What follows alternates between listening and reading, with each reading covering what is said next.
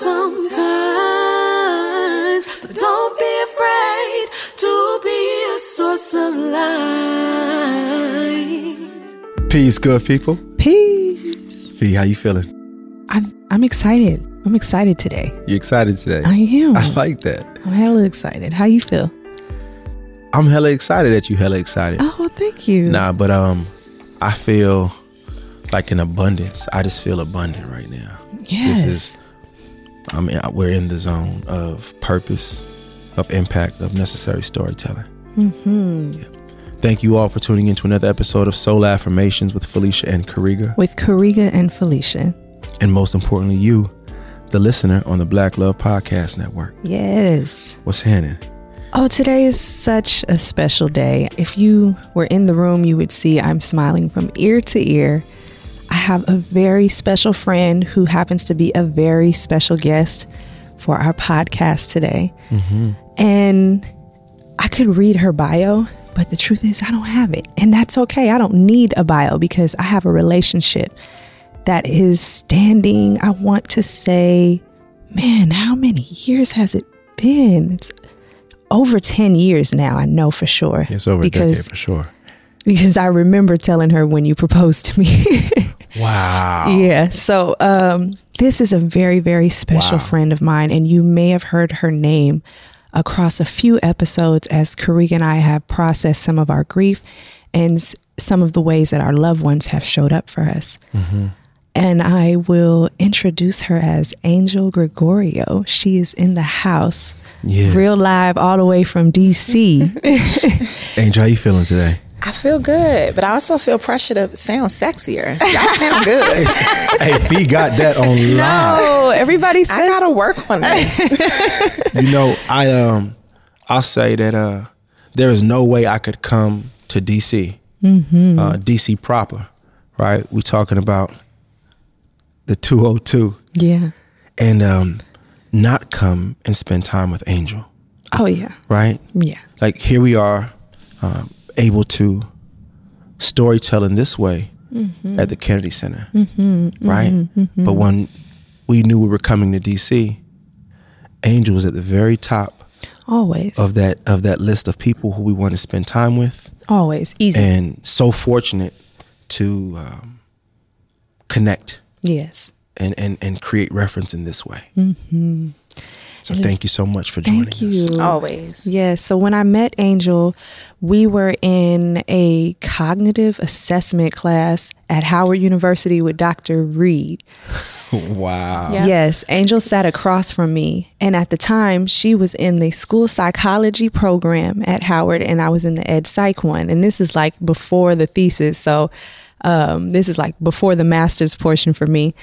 And it was a fun class, first and foremost. But I think the first thing that you might notice about Angel is her energy, her smile, and how cute she is. Like Angel always came dressed.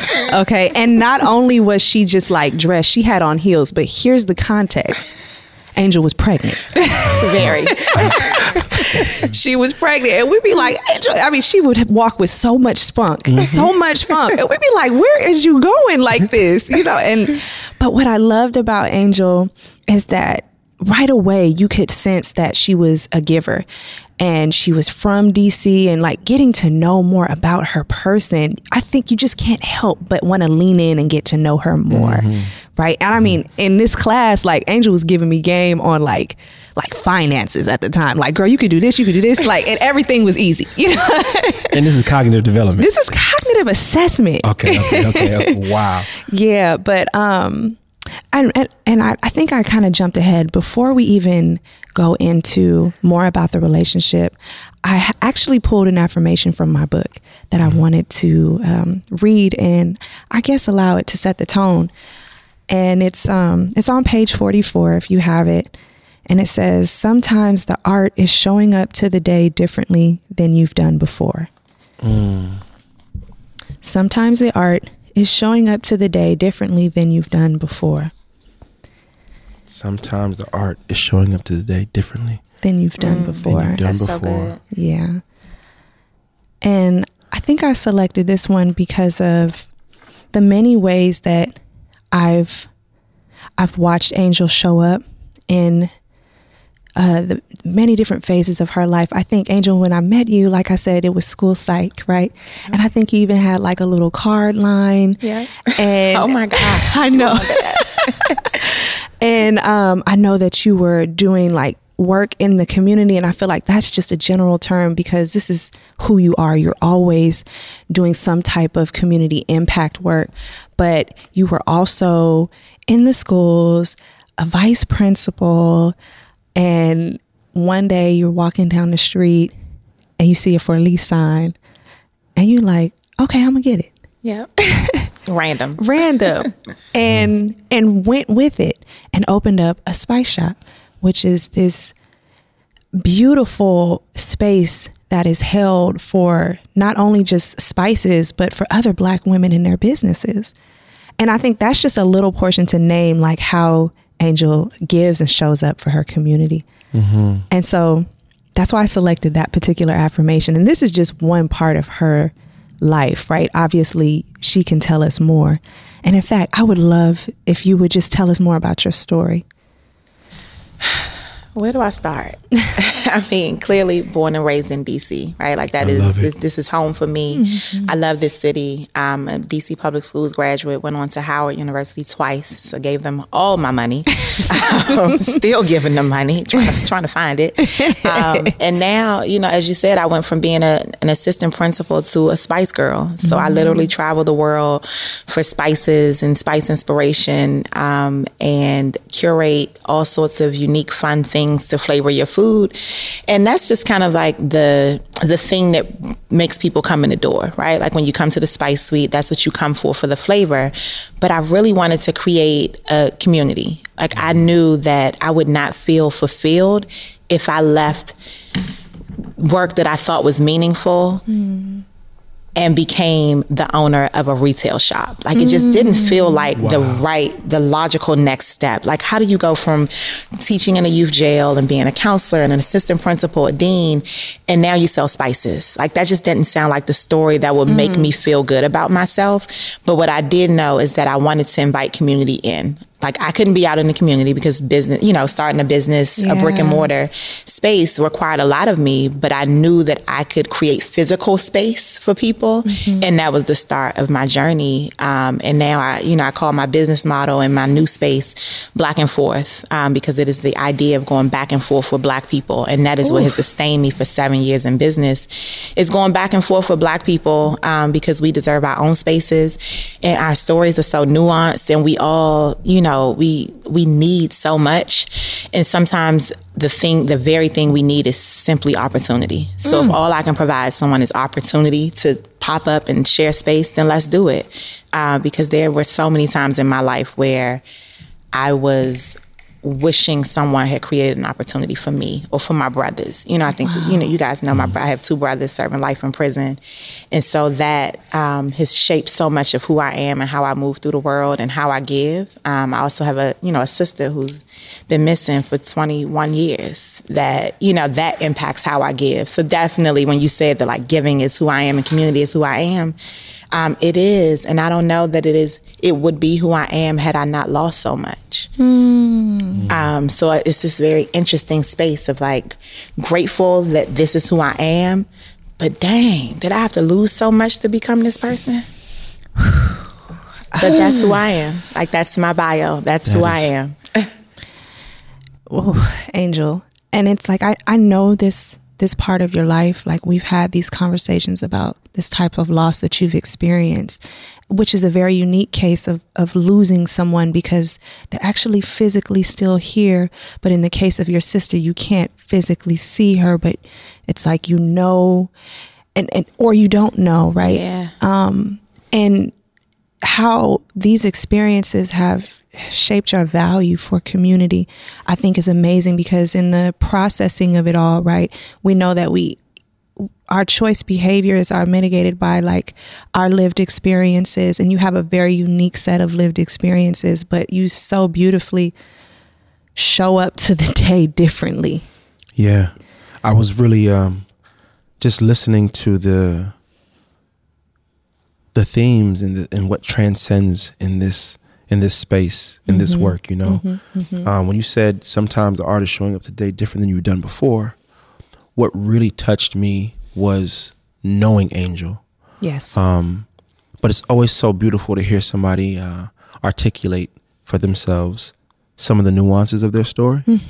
And it was this, like this duality. And it was, it was happening in like my vision. And I was trying to compute or make sense of or understand or be with this person who has experienced immeasurable loss continues to pour into people and spaces uh, so abundantly, it, it leaves room for great question of like, yeah. who are you? Where does this come from? Right? This resolve that is within you, the thing that I admire. When when Angel talked about becoming a real life spice girl and traveling the world and getting spices and flavors infused and bringing it back uh, to the spice suite, you would never be able to see this in another space operate like this. Um, it isn't just the business model; it is the personal Yeah. mission uh, and values of Angel that has transformed a what could be seen as retail into into a community space. When when Angel posed the question, "How do I do all this meaningful work and then open a retail shop?" It didn't make sense to her, and I love that she was asking herself that question. I love that you were asking yourself that question, Angel, because it gave me insight to your values. Mm-hmm. And one of the things I think that really blew me away is I remember, I remember calling Angel and asking if we could hold space at the Spice Suite a couple of years ago before the podcast when we were shaping and doing uh, storytelling and community differently. Yeah. And something so memorable about that day inside the Spice Suite were the people who came and were not uncomfortable or intimidated uh, to sit with us in our grief. Oh yeah. I very much remember that. I remember Angel making space for it all. Mm-hmm. And I kept wanting to thank you, Angel. And she would say, You know, I love you. it's nothing. Stop, stop, right. Stop, stop. Come on, come on. But I'm going to go on record again and say how much I value the way you have created space and created the conditions that allow us to be connected and see the best parts of one another. Right? Every customer who comes into your store um, could have been having a different type of day before they came into your space. Your space allows us to see the best parts of one another. And that is such a high level work. Yes, absolutely. And when I when you name that, I think about the students in your lives that come back and visit you. Um, I think about really how much you and Kariga have in common with the lens that you use to view young people. It so much, very much reminds me of, of I mean, each other. Like, I, I don't even have the language for it. There's there's this understanding that is applied in how you all love, the way that you practice love mm-hmm. for your people is so incredibly special. I mean, to see them outside of their circumstance, to be, I guess, to understand what is placing them in the situations that they're in, and then still choosing to to love them in a way where you make space for them and provide resources for them and show up for them. I think it's because you or I like genuinely believe in them, mm-hmm. right? And it's like if I believe that these kids really can change the world and do something revolutionary, mm-hmm. then I have to show them that because kids who sh- see love show love, right? So it's like I have to show it to them mm-hmm. because if not me, then who? And I think it's what you're saying too, not just showing them, Angel, but like if we take it back to Howard and the theories that we've learned and what we understand about our efficacy and believing in ourselves, there's a part of it where someone believing in you Yeah. also helps you understand what you can do. It, it's it's like it turns on a light switch Yeah. for you. Absolutely. Uh, I mean, and it is the living form of an affirmation, It is right? So this is why we do this work in affirmations, mm-hmm. uh, because sometimes you might be in circumstances where you may not have that person to speak into you, so you also have to learn to speak into yourself. Mm-hmm. But in the event that you are fortunate to come across a space like the Spice Suite or Black and Forth, or just be in Angel's presence, you also get to experience somebody affirming you, mm-hmm. right? Believing in you and lifting you. But I, I can't separate that from the phrase when you said if they just had an opportunity. And then you so quickly pivoted into uh, a part of your identity that says, I have two brothers serving life Yes. right? And a sister I haven't seen in 20 odd years. So what's happening inside my brain and inside my body, I'm feeling. I can feel it in my heels, it's running all up my body. About that part of your uh, belief in our young people, seeing what happens when somebody shows up for them because you've experienced um, the opposite or the circumstances differently for those who you love so dearly, your siblings. We're not talking about people outside No. of, we're talking mm-hmm. about siblings, mm-hmm. some of the closest familial bonds. Mm-hmm. I just want to make space for that, Angel. Mm. Could you tell us, I guess, in a sense, I'm curious. In since becoming angel parents, right now, part of my grief also includes uh, my brother being shot and killed in 2014 when I was here teaching and leading schools in DC. And I will say that that hurt me. I still feel it. It broke me in a way, but I had seen so much gun violence. Uh, and it when it when it happened in my family that way, it was just confirmation that n- none of us are excluded, right? Uh, nobody is 100% um, certain that that harm can't find them. And when you live in mm-hmm. communities that are shaped like ours, look like ours. Mm-hmm. But it was when I became an angel parent that I understood grief as an experience of love. And I also understood that grief is a is a wide human experience that does not just include the physical transition or loss of life or proximity. So I guess I want to ask with gentleness and curiosity, do you define and or experience it or call it uh, grief concerning your brothers who are alive but away from your touch, care, and love? Yeah. Um it's it's weird though, right? Like I call it grief.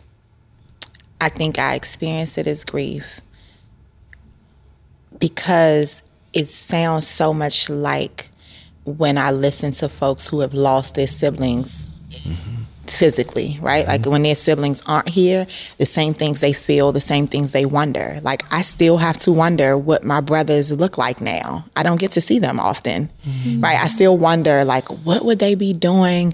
You know, I- would, would they have gone to that concert? Like, I wonder if they would even like that music, or you know, would would my little brother have had children? Like he never, you know, he was 19 um, when he was locked up. So I'm like, dang, I wonder what type of dad he would be. Would my kids love him? So it's the same questions that I think we start to ask is when I realize they're like, yeah, this is grief. Like we have the same wonders. Um, because I get 12 minute phone calls every now and then does not mean anything because I feel like those 12 minute phone calls almost feel like um, whispers. Mm. They aren't loud enough that it feels real. The relationship still doesn't feel real enough to me. Like I tell my brothers all the time, like we don't even know each other. And they hate when I say it because they're like, "Well, I talk to you all the time, Shaletta." You know, they call me by my middle name. I talk to you all the time, and you know, to them, they they don't want to think that, right? Like they would, of course, don't want to think that they are being grieved that they are no longer with us but it's it's this very nuanced thing because it's like it's almost like talking to the dead right like they would like to believe that they are physically present and available and around and can share in all the things but to the people on the other side it's like you're actually not here. Mm. You actually don't know. Um, I actually can't help you understand this thing. Mm-hmm. Um, but you also have to be gentle with that yeah. because I don't want to um, make them feel invisible mm-hmm. because they're absolutely not invisible. Yeah. I just can't experience them the way I want to. And I feel like that is a part of grief too. And what makes grief so heavy is that yes. I, I, it's not that I forgot you. It's not that you're no longer, you know, it's, it, it's, clearly that you're no longer here, but it's really that I don't get to experience you the way I want to. Mm-hmm. The way I want to. The way, the way I, I, want thought to. I the would, way I thought I would. All of that. imagined I would. All of it. The way you deserve to be experienced. Yep. All of that is so real. Um, and it's so unfortunate. Um, you know, and I think it's kind of like what Kariga was saying about his, you know, just like almost this desensitization um, that comes with, you know, especially with violence. Um, and when you lose someone in that way, I think incarceration has a very similar kind of, you know, experience. Mm-hmm. It's like so many. My my father was locked up. My mother was locked up. Like I've grieved my entire immediate family for at different points in my life, and I mm-hmm. still grieve. You know, my mm-hmm. mother's on drugs. I, I lo- my mother's walking and talking and present. You know, when I when I need her to be, or when I not when I need her to be. That was wrong.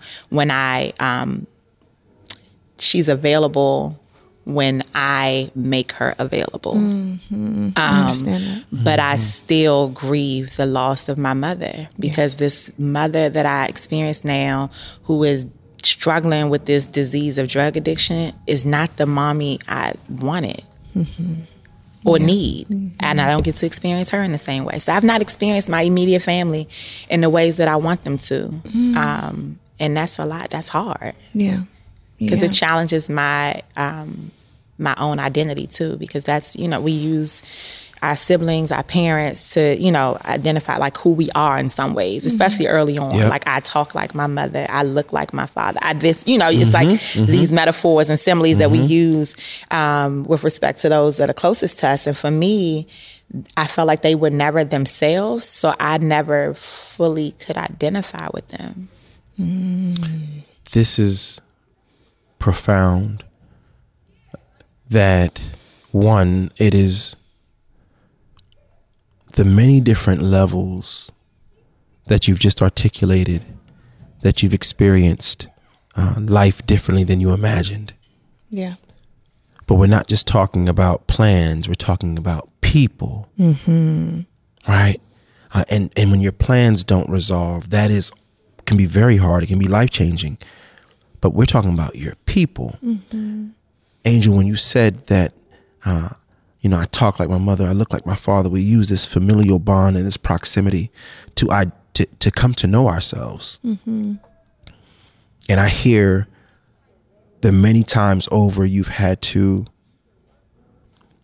you weren't afforded the opportunity to fully see yourselves and the ones that you're closest to in your family bond. And I'm also curious how the affirmation is sometimes the art is showing up today differently than you've done before. The divinity that you would choose that. And um, to know angels, to know that she is an artist. If she never lifts the paintbrush, it doesn't matter. Um, she's a collector of art. She believes in black artists. She invests in black artists. She brings black artists into her space. Um, her her her her fashion, her sense of color, her her sense of style and being is all art and and her cooking. Listen to me, Slim. That's where it started. And her cooking. That's where it started. Let's be hey, very clear. Hey, got me up on she that is, one. She is, Because yeah, we are. I got the, oh no, but we the are. little black cookbook is still on top. It's still okay. I remember Wow. that. She That is was- incredibly creative. We got food at home, right? We got food. but yes, but go ahead. but I'm, I'm I'm I'm tripping off of the cooking. You just made me hungry. I'm sorry. Um, but what I was saying is that uh, in her description of herself, like I've had all these losses and this is who I am. when I heard that, it like it just went deep within me, It, yes. and it and it made me um, sit with it gently and quietly. But I'm hearing this theme that is coming forward. That when so many changes have happened around her, she's had to show up to the day differently. So much, so many more times than I think most people do in their lifetime. Mm-hmm. I mean, we casually went through about four careers, right? In the first, we didn't even talk about all of it. Like all right? this, yeah, we all talk, the casually went through our four careers in about forty seconds, right? Yeah. and that is just Angel. Yeah. But yes, you have this amazing personality. Yes, you have this self efficacy. But I am so deeply curious about, I guess, the connection. I don't know if it's a correlation because it's not scientific, right? That's what I, but there's this connection between all the things that have changed in your life and all the times you decided to change your life uh, with a type of conviction that so many people wish they had. But could they truly have that type of conviction without the losses you've experienced? Hmm. Angel does what she puts her mind to yes. at a at a rate that would really make you think like, yo, she's superhuman.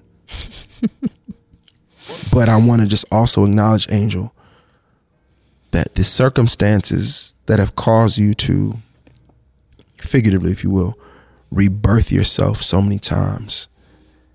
It is a joy. It is an honor. It is a wonder to watch you shape the world uh, to watch you leave your mark on the world that tried to leave scars on you. Mm. Everywhere you go, your love is present. Your mm-hmm. presence is known. Mm-hmm. Um, your presence is connected to loving your people. Mm-hmm. Can't nobody in this whole region speak about her, the way she loves her people. No one can critique that. Mm. I just think it's. I just think it's. It's wonderful. It's full of wonder. I mean, Yes. like Yes. And I and I agree with you. And um, as I sit and listen to Angel, like I said, I've heard her story before. We've had conversations, and whenever we have the conversations, I do my best to be as gentle as I can and just listening and acknowledging like what the story has been. This is my first time hearing the relationship between her her losses and her giving, and I think they're incredible. But I cannot escape thinking of even the ways that she showed up for us in our grief. I've always wondered, like, I mean, I, I've, I had a general understanding, like, I know that Angel understands loss, but I also selected sometimes the art is showing up to the day differently than you've done before because in the experience of my grief, whenever I've ever talked to you, Angel, I feel like you've always opened that up for me and of have allowed me to just however today is fee this is enough for today. And not just like with kamayu but when i was pregnant with kamali. That was so key for me. And i think i i know i've talked about it here on this podcast but one of the game changing perspectives that you had offered me during my pregnancy was that you would tell me fee this is different. And you know it's different by how you feel everything different it's happening differently. So just allow it to happen differently. And it was a game changer for me. Angel you have so much wisdom. Mm-hmm. And i'm mm-hmm. just incredibly grateful that i can call you my friend especially in the middle of my grief. And i i don't take that lightly you know Same. that that's not none of it is easy and and none of it has like it it doesn't happen to you because of this. You know how people try to make sense of your pain and your sorrow? Like it's not even any of that. Yep. you know um and I, I just want to name that the ways that angel has showed up for us. Yeah. we have woken up to brunch on anniversaries i mean just a beautiful birthday cake flowers angel One of my favorite ways Angel has shown up for us includes the first time we were traveling to DC. Okay. And you may have heard Felicia tell the story before. We were traveling to DC and we uh, we spent time and we lit Kamayu's candle every day. and we weren't able to travel with her urn. And it was really hard for Felicia and I, but really hard for Felicia's norms and connecting with our child. And we got to the airport and she was really, really sad and and she she had her head down. She was looking down and because she thought she was, you know, without her child. And she looked down and she had on her uh, Kamayu Soul uh, sweatpants and sweatsuit that was gifted from Angel. And that I remember that one specifically. I'm, I rem- actually remember everything, but I'm using that one because you talked about her wisdom, right? Um, to send you like that, uh, that touched me deeply, and I, I remember it. I also want to remark that um, for our listeners, I am experiencing for the first time uh, in DC. Well, this experience is happening to me for the first time, and it's happening in DC. The stories that our guests are sharing is challenging me to be with it. Mm. And I thought about how folks learn to be with our story uh, the discomfort and the beauty. Mm-hmm. And I am doing the work to grow and evolve in that way. I think I learned how to sit with angel parenthood and its many presentations and all of our angel parent friends around the world. I have not yet learned to sit with the circumstances that impact our lives that are direct result of the black lived experience.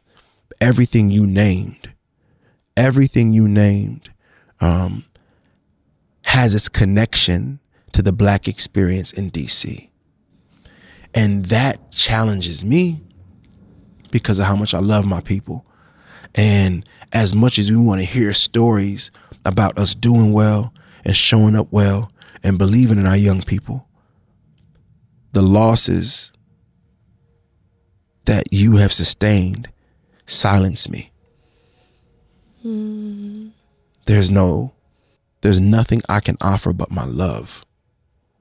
No words to make it make sense. I love you and I admire you. And I have a deep respect for how you're still being, Angel. You're still becoming. Like we talked about the Spice Suite in the chapter that was. But Black and Forth is a huge undertaking.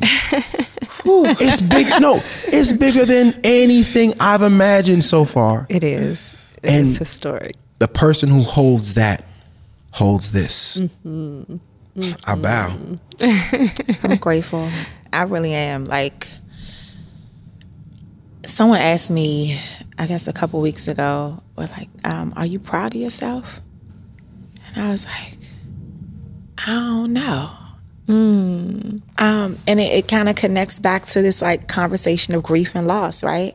It's like when you, I want to be proud of myself. I think the difficulty is in the inability to fully celebrate because the people I would call first either what would can't answer mm. or they can't respond the way that I would need them to to affirm that this thing that I feel is pride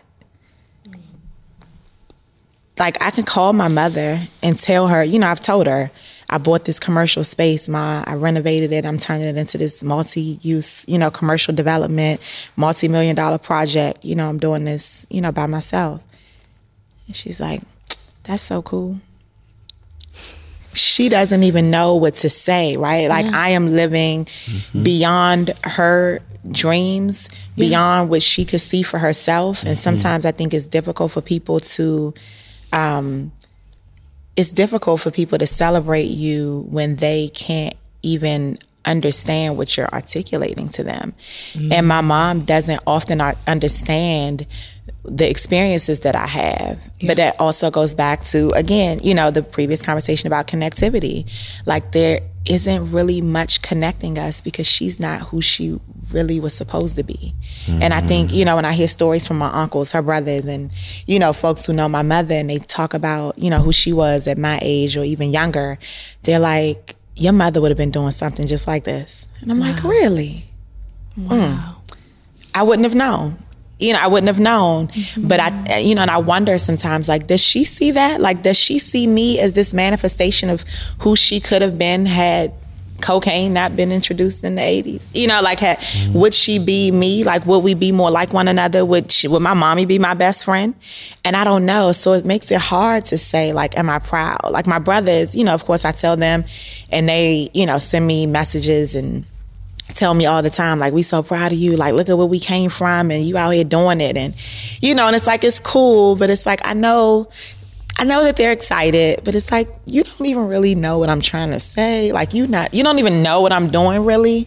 So I don't know. It's it's very interesting. Like trying to receive compliments from. It's like I want them to compliment me. I want them to be proud of me, but it definitely makes me question. Like,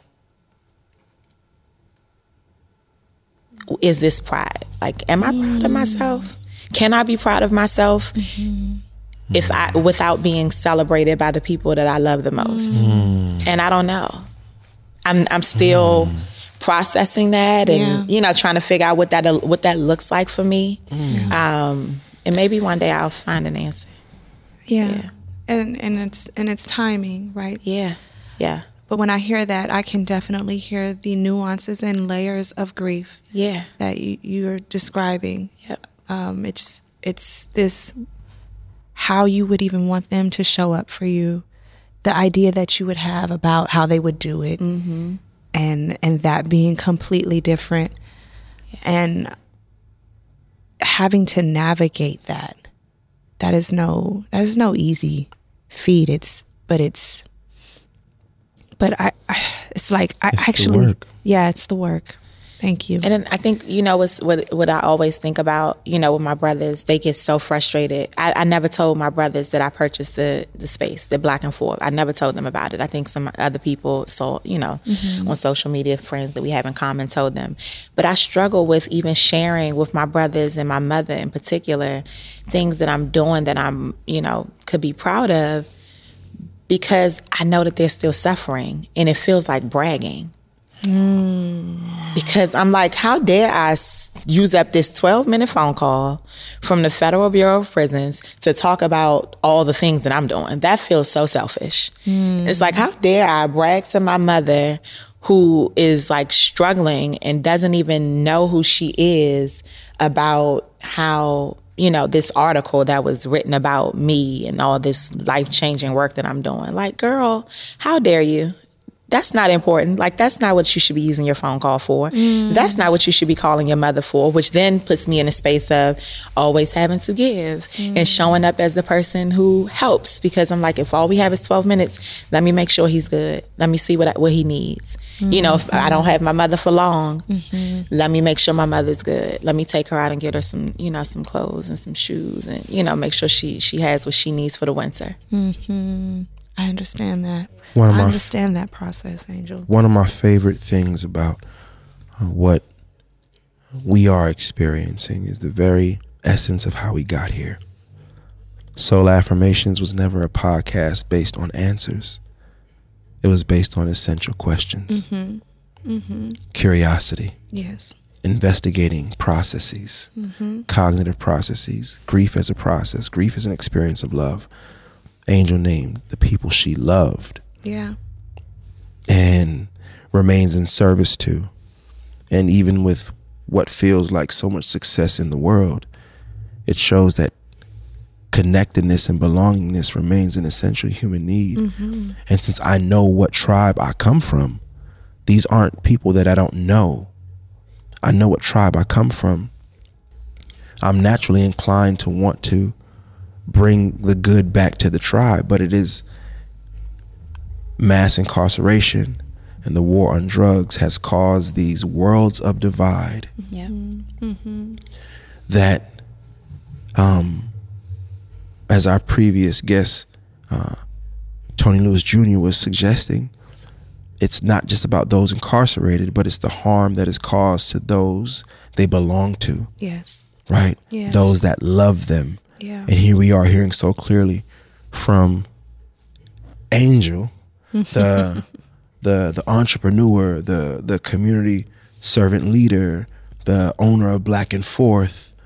Uh, we hear these very human things that are happening mm-hmm. outside of the mm-hmm. headlines. Mm-hmm. Um, the person who has shown up for us. Uh, yeah. To hear you articulate these things and to know, again, like I say, the role that this government isn't that a unique thing?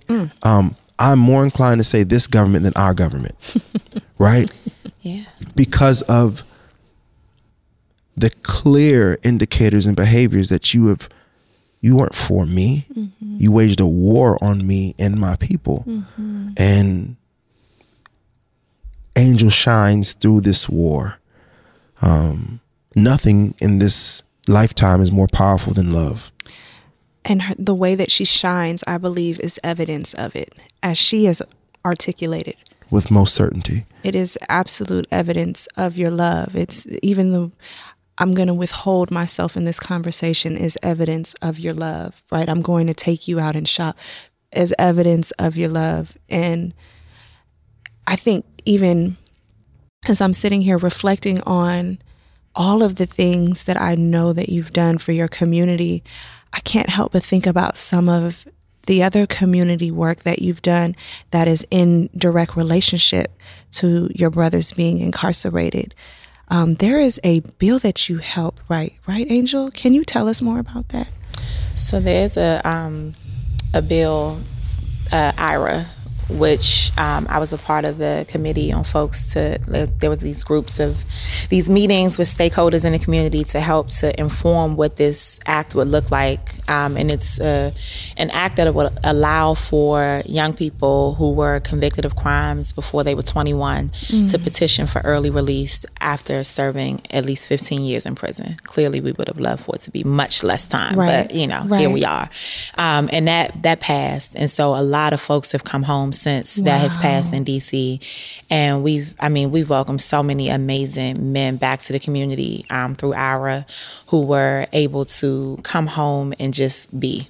Wow. and just be right? Like because i think a lot of times when we talk about folks who come home we end up we feel like we have to end it with like something magnanimous like they were able to come home and be a politician or be a this. No they just got to uh, come home. Put them in a box. they just say, got to come home. And like that that's Come on. enough. Like just bring them home. Just you know open every cell in attica send them to africa. Like literally just open the gates Mm-hmm. and let them come home. Like that's what we need.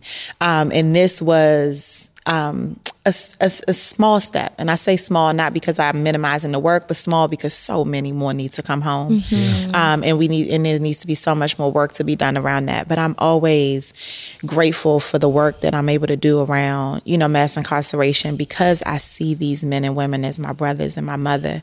Um, and it means so much to me. And, you know you, tony lewis jr is like a brother to me. Tony and i were able to do what we both have called like perhaps the most impactful work we've done in our lifetimes. Um, a, a couple months, I guess about a year ago, we were able to get some funding, private, not through government. We were asked um, to just dream of like what we could do if we were given an amount of money. What would we do? Um, what type of program would we create? And Tony and I, in like five minutes because we always in sync right and we talk all the time and we dream the same dreams about you know how we want to help our people we were like let's help the guys at the halfway house because dc doesn't have a halfway house anymore you um, the folks have to go to baltimore so tony and i decided to do this program for folks in the halfway house and i'm like we're gonna you know my, i'm gonna put these degrees to work because i pay howard a lot of money for them so we're gonna base this on maslow's hierarchy of needs and we're gonna meet all of their needs and we're gonna make sure that they get one-on-one therapy with a black therapist they're gonna Yeah. have dental care. We're going to give them a monthly stipend. We're going to pay their phone bill. We're going to um, Wow. we're going to do family reunification activities, but they allow them for free to take their families out to dinner at a nice restaurant um, because they just coming home. We're going to allow them. Um, oh God, it was so many components of the program. I know I feel like I'm missing things, but we were able to do this and we kept extending the program because every time we would get a little bit more money, we were like, okay, we're going to extend it a little bit more, a little bit longer, and we were able to help these men um, in a way that has like changed us. Like to hear these men, you know, we we did a, a, some interviews with them at the end of the program, and the way they talked about how this program changed them and changed their lives, and again, opportunity, right? Like going yes. back to me saying that that's sometimes all folks need, and me offering the Spice Suite is opportunity. These men needed an opportunity, and they needed to that somebody was in their corner. Um, so we've been doing a lot of advocacy work around that. And it just, um, it's fulfilling, right? You know, like Tony's experienced the, the, loss of his dad to incarceration. I've experienced a, a ton of loss through yeah. my entire immediate family. So it is never a question of like what I would do. You know, when people are yeah. like, "What would you do if you got a million dollars?" I'm like, "We did it. Like I've been on. there, done that. You know, like we did it. We spent yeah. all of it on them. Like every single dollar, we were like, okay, maybe we can give everybody 15 more dollars. You know, like we're literally trying to spend every single dollar. You know, with these men that we work with, and they were just so grateful grateful. Um, and we were able to extend it to some of the women at a different halfway house. And wow. it's like I, I, am I'm, I'm grateful to know that like that's my real um, my purpose. Mm. Like I was, I know I'm supposed to serve. Yeah. Um, to be an example for people of like what it looks like to give to the people that are always the most forgotten. Mm. Um, because I was forgotten, my brothers were forgotten, my mother, my father, you know, and it's like I see what it looks like when you forget them and nobody comes and like swoops in and like saves them. And I also know what it looks like to have to save yourself. Mm. Um, because there was no person that I can identify that was like, oh, I had this mentor, this basketball coach, or this, yeah. you know, somebody who saved me. Like, I really believe that I saved myself. And I'm grateful that, like, when I saved myself, that I had a tribe of friends and um, folks around me who, like, made sure that I didn't fall again. Wow. Yeah. Wow. When you talked about, it's it's so much it's, there, Angel. Yeah. Like, and it's funny. And when I'm when I'm listening to you talk, like sometimes I generate a question, and then you go and you answer oh. my question. and one of my questions actually was going to be like, okay, Angel, like, according to your lived experiences, right? Um, how do you choose? Like, how do you choose to save yourself? But no, I, I hear what you're saying. I hear that you you had a community of friends around you, yeah. and and and but what I love about this though, Angel, it's it's it's you making the choice, but it's also you not condemning others for not making that choice either, right? Oh, like you sure. recognizing the circumstance, which I think is incredibly powerful for someone yep. who is a champion for their community. Like yeah, I'm I'm never the one that's like, you know, Tony and I talk about this often where, you know, I get frustrated sometimes when folks on social media, you know, and they're just like, Yeah, I gotta put the guns down and stop shooting each other. I'm like, Really? You really think it's that easy? Right. Like I actually understand why he's carrying the gun. Right. Like I, it makes total sense. I actually oh, don't know that I would feel okay telling him not to carry.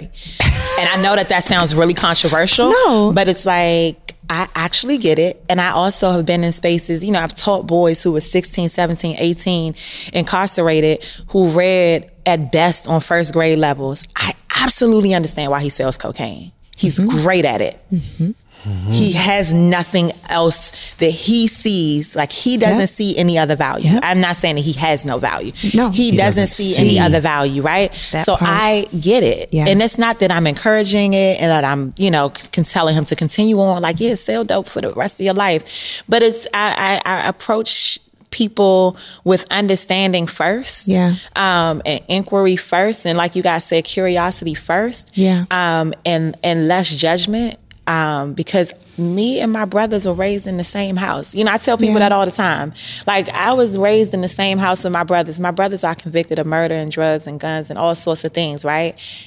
And I say we were raised in the same house to say, I'm not that much different than my brothers. mm-hmm. Right? Like, mm-hmm. you know, so it's the I ain't a killer, but don't push me. It's like, I'm not that much different. You'd be crazy to think that my, I grew up in a house with all my whole entire fam- immediate family has served time in prison, and I just happened to be what like blessed with this like calm spirit of nonviolence. That ain't who I am. Like I fight every day to be calm and peaceful. Like this You is when I say yeah. when people say like how are you and I respond I'm peaceful. Sometimes I'm trying to convince myself. Mm. right? Like hear you, Angel. I hear yeah. you. So it's like I think when we recognize that though, I think it allows us to be more empathetic to folks who aren't peaceful. Because it's like Mm-hmm. I, I get how you got there. Yeah. Circumstances alter cases. They do. Yeah. right? And it gives us this great connection and empathy. I love my favorite thing is that soul affirmations got to take it to that place. Oh yeah. Angel is as multi-layered and multivariate as I, as you, if not more. Not in a comparison scale, but just from life experiences. But I love, I love the ownership on. I don't know if I would actually feel comfortable telling you not to. Like I actually get it. Yes. When we when we lead with uh, love yes. and not judgment, Yes. we can see the circumstances that create the conditions Yes. for the outcomes and or the behaviors. Yes. And it does not determine or devalue someone's worth. It's the circumstances that we can see, oh, here's what makes sense and here's what doesn't. Mm-hmm. And to me, it's just like um I want that level of honesty Mm-hmm. in black spaces, black voices, and black storytelling. Yes. And we deserve that. We deserve that level of because I don't want the I don't want the um it's it's uh all these cliches or the or the rainbow like the rainbow in grief. I get the rainbow, but like what also happens is when we think about um black people in upward mobility or um, mm-hmm, what mm-hmm. the world deems success, they try to attribute this value to us, mm-hmm. right? Like, here's what we all believe because we live this way or earn here. No, that's fundamentally not what I believe, and it would be it would be a contradiction, but also just like inconsistent with loving my people, right? Uh, the people that she wants to call and celebrate with. Yeah. it would be inconsistent for me to adopt this idea that separates me or separates them from me because of my achievements and or that ain't it. I mean, and the goal is always to get folks to change and grow and evolve, right? Yeah. But we, I mean, we know from psychology that you can't change a behavior without a replacement behavior. I uh-huh. can't replace your behavior if I don't fully understand the current one. Come on. So it's like I have to, I have to develop a deep level of real level of understanding before I can offer you something different. Mm-hmm. Otherwise, you see what happens all over the place where folks have all these programs for youth violence intervention and, you know, drugs and all sorts of things, and we're trying to figure out why it doesn't work because you didn't fully understand the behavior and what was mm. causing the behavior. So you were offering them this like generic replacement mm-hmm. instead of what they need. Like, what mm-hmm. exactly are we trying to replace? I'm not trying to take the gun and give you a knife. Like, I want, I'm trying to figure out like what is ca- what's causing you to feel so unsafe, right? And I want to address the safety issue, not the gun carrying. That's minor. I can easily tell you to put the gun down. I tell my kids all the time, like, don't carry that in my car. They'll put it down and tuck it and you know get in the car. Yeah. that's easy. Mm-hmm. But like, don't pick it back up ever. That's deep. Mm. Especially when you ain't did nothing to change the conditions. Yeah, come Why you gotta have? She said, That I want to address the safety, not the gun part, the safety, the thing that threatens your safety. Oh, damn, Angel's a real one. I've been trying to tell y'all. this is more than a, this is more than This than is who I was in class with. Come on, a real one. but like you know, Angel. One of my favorite things about um, this bond is like you and Angel have a tight relationship, Yes. and Angel and I have a tight relationship. Yeah. we have our own uh, communication, our own pattern, like just tapping in with each other. Um, she a real one, right? Yeah. Like one of my favorite things about how uh, I was able to show up on Black Love was that I was a true version of myself. Yeah. I wasn't a TV version, and I wasn't trying to fit inside of a box of what I thought um, this story should look like. And I found that be, by being my authentic self, I found the brothers I've been looking for. Right? But I also got, before that story, it feels so empowering when I find the sisters I've been looking for. Like I reckon I have I have my biological sisters who are just dope, right? Yeah. They just trailblazers. Um, but when I come across that tribe in my course of the world, Angel certainly represents that. Angel, you spoke to us about uh, Black and Forth. You spoke to us about uh, the Spice Suite. You've spoken to us about your work in uh, reunification of families and bringing our loved ones home from unlawful incarcerations. We spoke about your brother's uh, incarceration, your mother's um, experience with substance uh, abuse, as you say, a, a- a illness. And in about the first 20 seconds or 40 seconds of our recording or your voice, we heard you acknowledge a sister who's been gone missing for 20 something odd years. And I am challenging myself to not let it float as a statement, but to make space to hear your voice surrounding that experience. Yeah, I mean, that has been, um, I guess, yet another experience that I often struggle to find words for, right? Like my mother, you know, I told you she struggles with drug addiction. Um, my mother turned over to an adoption agency 21 years ago. My sister turned 22 on December 1st. She turned over a little over 21 years ago. She was still a baby. And at that point, I was too young. You know, 21 years ago, I was too young to, to ask questions, to try to fight. I didn't know what was going on. I just, she's no longer around.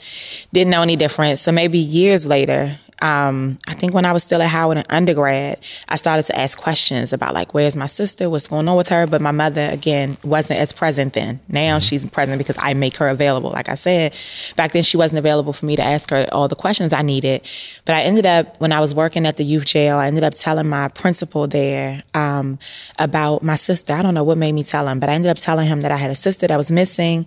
And he connected me to some attorneys, um, some amazing attorneys in DC who tried to help me find my sister. Um, and it was a struggle because I tried to report her missing a few years prior, but they told me I couldn't because I was too young and that I didn't, the, I didn't, the mother would have to report her missing. And I'm like, but I can't find my mother. So it was just this back and forth with MPD, with the police department about who can file a missing persons report. So I was never able to do that. Um, and so I ended up um, working with these attorneys. They hired private investigators. We tried to find her.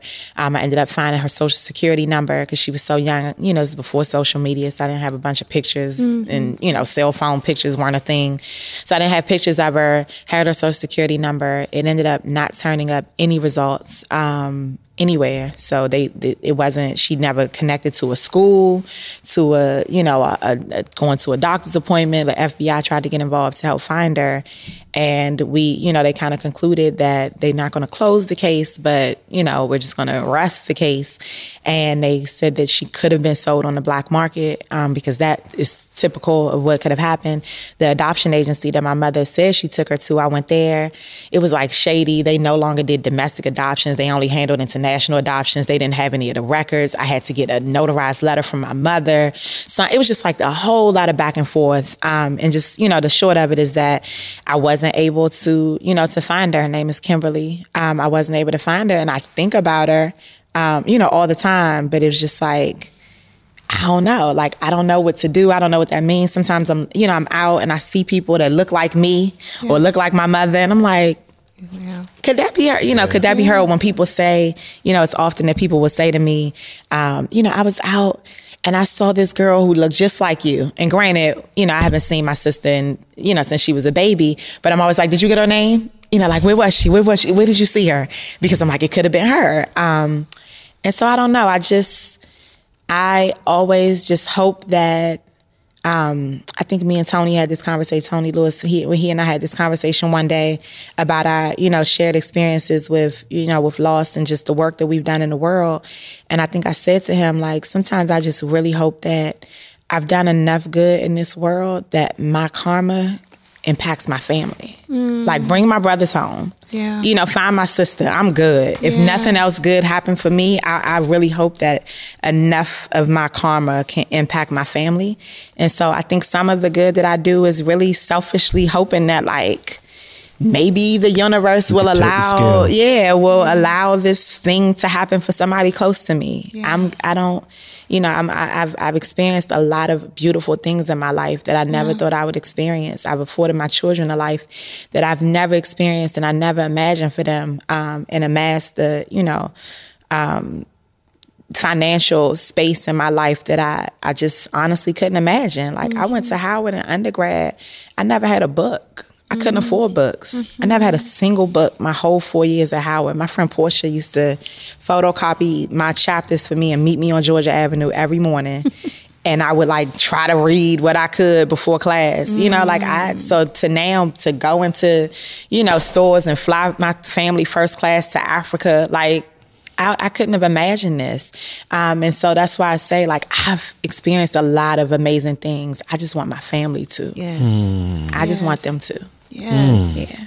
The deepest connection, Yes. the deepest love. Wow. So I know that started about Kimberly, No, but I it- went somewhere and else. But it was, it's you know, it's all connected. It's all connected. connected because Yeah. I recognize it as the deepest love. You know, you you um described like I don't know if it's selfish, but it's just evidence of your love for your family, and it's like the you you're always working on their behalf. It's all tied in. It's all tied in. It's all tied in, and it and it's it's an incredibly nuanced story that is coupled with with grief and and loss, but in the core of it too, Angel, it is like the deepest love that you have for your family. And it's so incredibly beautiful that you still hold that for them. And it's like, I mean, we can praise you this entire episode for how you are a champion for your family, immediate and for your community of DC, right? Yep. But I I I celebrate you. I celebrate you. Thank you. I absolutely celebrate you and the and the ethos that drives it. Um, the question of, you know, is it some is it selfish in this regard? Is just kind of like, if so be it. Uh, I want better for my people, and I'm willing to give it all. I'm willing to, push it, try to tilt the scale. I don't even know where the scale is, but wherever it's at, I'm trying to stack the weights on it Come on. to, to tilt it Yeah. just enough to crack the gates open, just enough to create a life of freedom and wellness, Yes. just enough for them to be. Yeah. You don't got to become nothing. Just Just be on this be. side Yeah. with us and Be belong free. to us. Be free. Yes. Um, your your your why, the thing that drives you, the thing that ignites you and just lights lights up my life. Um, I'm so grateful for. I'm honored to be in a space where I get to listen to stories that evolve me, that grow me, that fill my my list of things to do uh, with less things and more deeply rooted reasons why Yeah. those things are what I must do. Right? I don't have this like I'm not trying to become something. I am trying to be present with what is in front of me uh, and what is within me. And Angel, you awaken the greatest parts of my love for my people. You speak to the greatest uh, love I have for um, both Kamayu and Kamali. you speak to a part of me that the world doesn't speak to often because somebody would have to have my frame of reference to speak to me. And the way that you have uh, continued to pour from your cup, it is my deepest hope and fervent prayer that your cup remains full Yes. because you pour into so many rivers, banks, neighborhoods, communities, people. So may your cup always overflow. I receive that. You are you are uh, you are uh, a beyond worthy steward, and I admire the way um, you love, the way you give, in spite of, and not because of. Thank you, Riga. Thank you for saying that. Angel, thank you so much for sharing your story with us. Yeah.